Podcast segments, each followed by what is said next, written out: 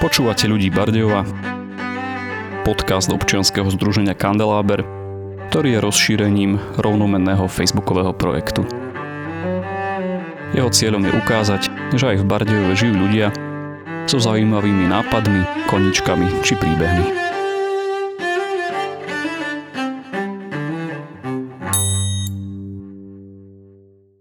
Aj keď o to možno ani nevieme, netopiere sú našimi častými spolubývajúcimi.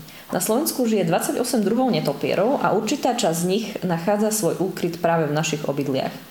Tieto jediné lietajúce cicavce sú pritom stále opradené množstvom mýtov a povier, vďaka ktorým sú neprávom zatracované. O tom, či netopiere cicajú ľudskú krv, či sa zamotávajú ľuďom do vlasov, alebo či sú zodpovedné za aktuálnu svetovú pandémiu, nám dnes povie Martin Celuch, Martin je zoológ, e, v Bardiove je známy aj pod takou prezivkou Batman a zároveň je členom spoločnosti na ochranu netopierov. V našej spoločnosti netopier nepatrí medzi nejaké obzvlášť obľúbené živočíchy. Čím teba fascinujú netopiere? Tak je ten postoj k ním je taký rôzny. Veľmi zaujímavé, že napríklad v Číne je to taký pozitívny symbol. Aj v reštauráciách, či už čínskych alebo vietnamských, tam na stoličkách napríklad môžete mať netopiere. A u nich to znamená, prajem ti 5 druhov poženania, šťastie, zdravie, dlhý život, ešte neviem nejaké ďalšie. A ľudia sa obdarovajú takými darčekmi, kde ten symbol netopiera je ako pozitívny symbol. U nás to vyvoláva skôr taký rešpekt možno nejak kvôli filmom alebo hororom, kde stále tá zlá postava má nejaké blanité krídla a dlhé zuby. Takže ja som sa s nimi stretol, keď som mal zhruba 18 rokov, som sa už venoval predtým vtáčikom a doktor Fulin z Východoslovenského múzea ma zobral do ma zobral na taký odchyt netopierov do slovenského krasu, ešte s takou skupinou takých naozaj veľkých odborníkov a išli sme tam v noci, v gumákoch, pod nejakú skalu, pod nejakú jaskyňu chytať netopiere a vlastne potom sme zhasli svetla a za chvíľku bolo počuť také zvuky no a vlastne vybrali také rôzne druhy celilo to na zvuky, akože bolo to úplne fascinujúce nám o tom hovorili, že aký to je druh, ako žije a vlastne to ma tak nadchlo pre netopiere. Akú školu musí vyštudovať človek, ktorý sa chce profesne venovať netopierom? Tak ja som bol na gymnáziu a potom som rozmýšľal, čo ďalej, ako príroda ma ťahala, ale rozhodol som sa nakoniec pre lesnickú fakultu s tým, že rozmýšľal som, či pracovať v lesníctve alebo v ochrane prírody, alebo v nejakom výskume a tak. A vlastne toto mi umožňovalo robiť v tých obidvoch oblastiach aj viacerí spolužiaci, zhruba tretina skončila v ochrane prírody, čo sme boli na lesníckej fakulte.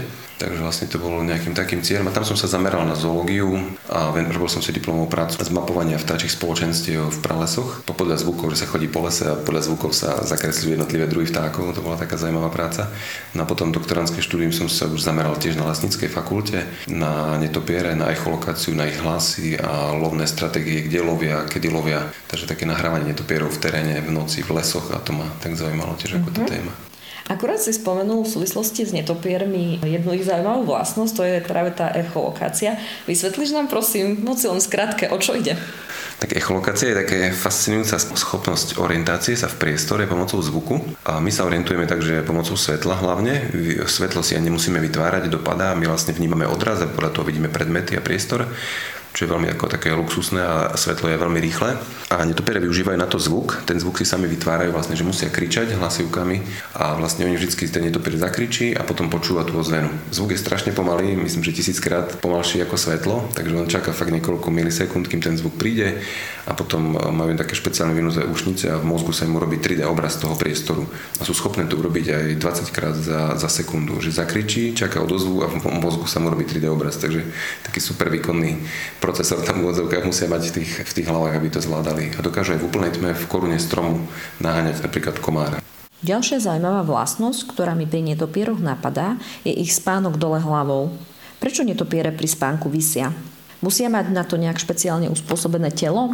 Alebo ako to s ich spánkom dole hlavou vlastne je?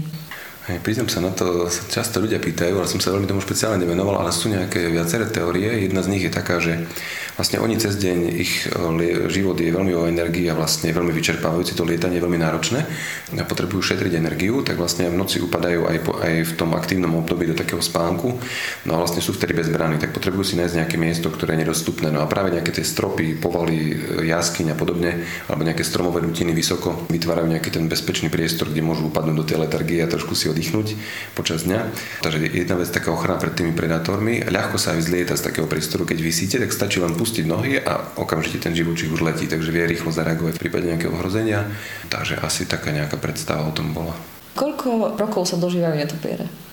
Zatiaľ najdlhšie zistili, myslím, 41 rokov, okružkovali netopierika, dali mu, dali mu taký hliníkový krúžok, bolo tam číslo, kde bolo značený a našli okolo 41 rokoch.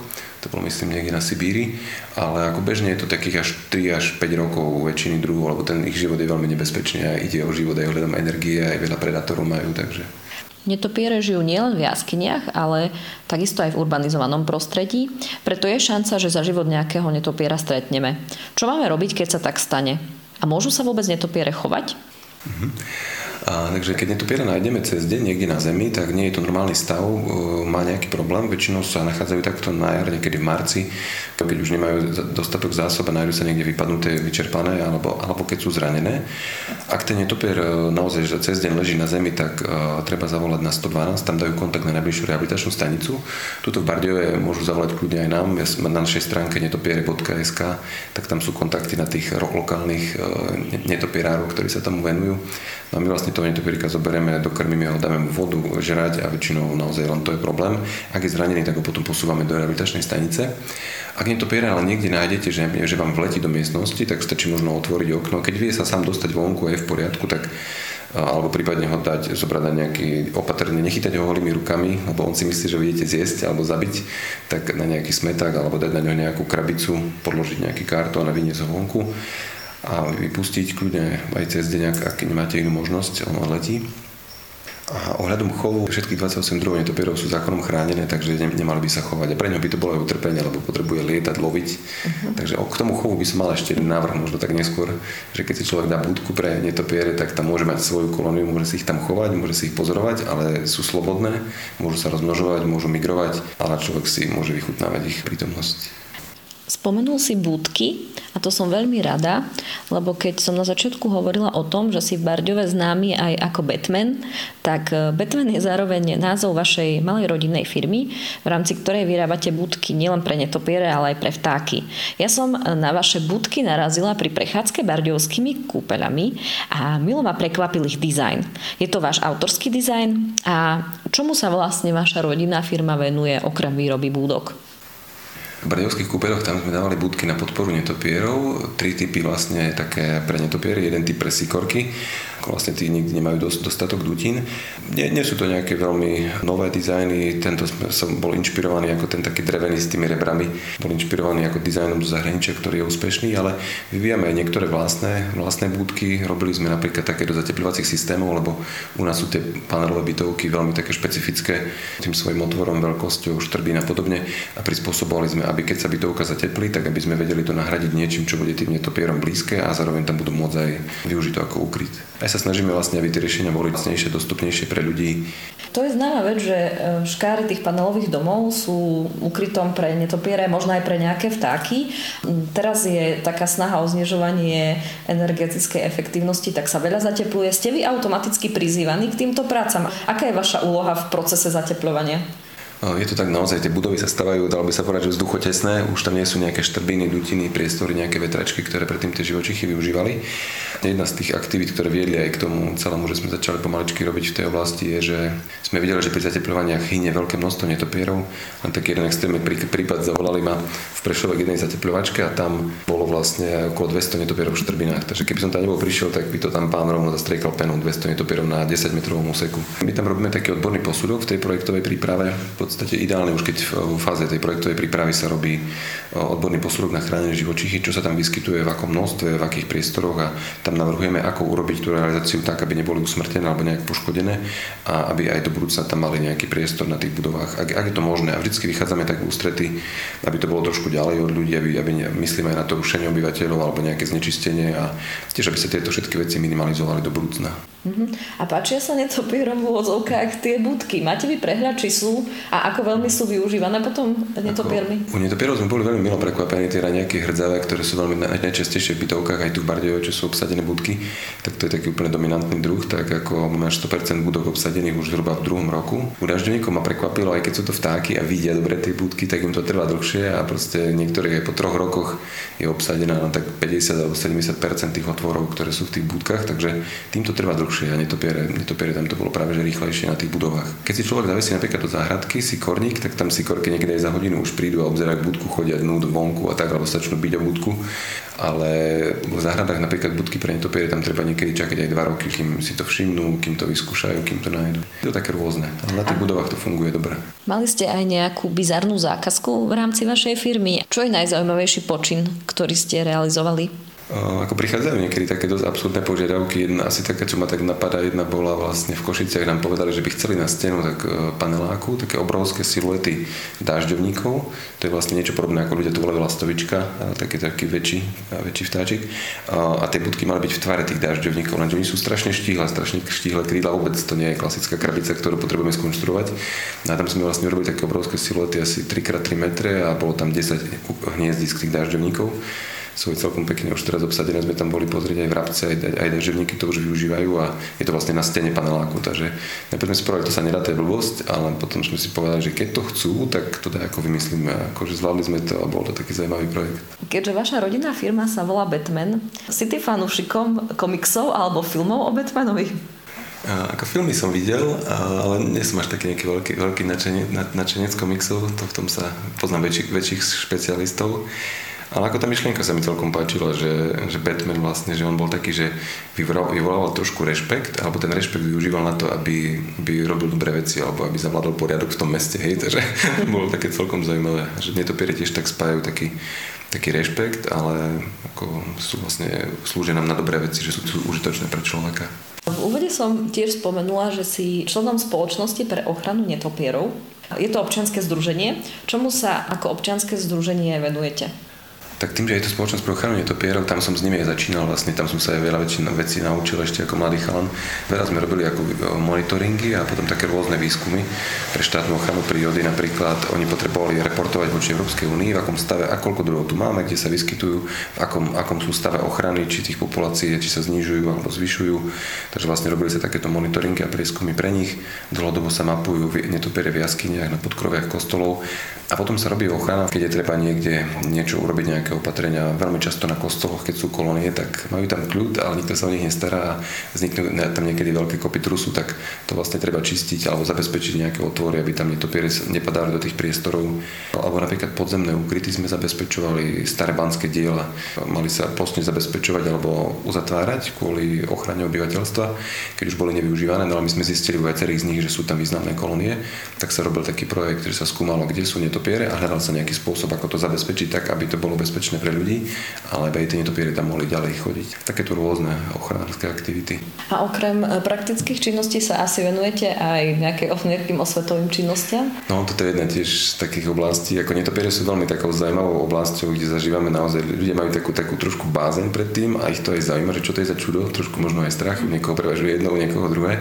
Ale zažívame, že veľmi veľký záujem detí a pozývajú, volajú nás sem tam na nejaké školy, alebo robíme také noci netopierov niekedy koncom koncom leta urobíme zo pár takýchto akcií a tam príde verejnosť a môžu vidieť netopiere zblízka, robí sa tam odchyt, môžu počuť zvuky tých netopierov. Je to taký veľmi dobrý predmet aj na takú envirovýchovu a zažívame tam takú úplne konverziu, najprv ľudia z 5 metrov, že fuj, fuj, nejaké tety väčšinou a proste po chvíľke, keď to vidia, tak už to netopiera pomaly hladkajú že aké to je zlaté. Hej. To je taký dobrý objekt na envirovýchovu.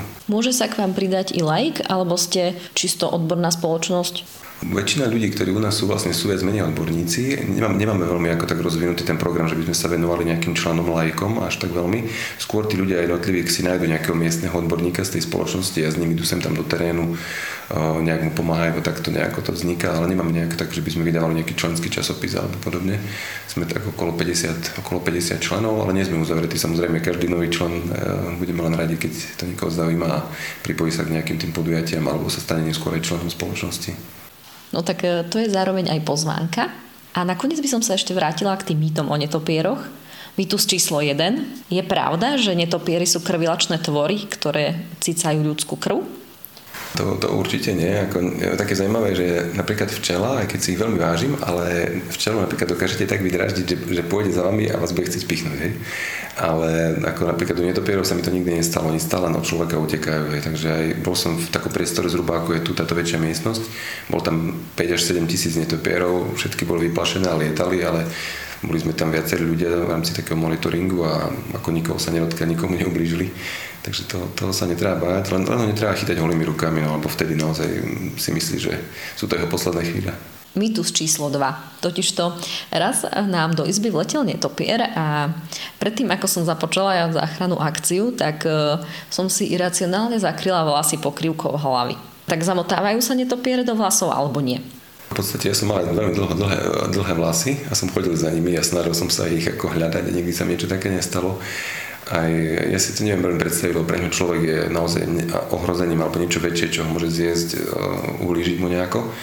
Takže, ale nejakou náhodou jeden kolega mi vral, že išiel na bicykli a išiel tak rýchlo, že sa mu zachytil netopier v riaditkách. Takže ten netopier si asi letel, on vidí tým ultrazvukom, pomocou zvuku hlavne dopredu a zrazu ho nabral bicykel, tak možno keď mal človek nejaké väčšie vlasy, tak by mohol pristať vo vlasoch, ale pre je to ako život ohrozujúca situácia. Určite potom netúžia.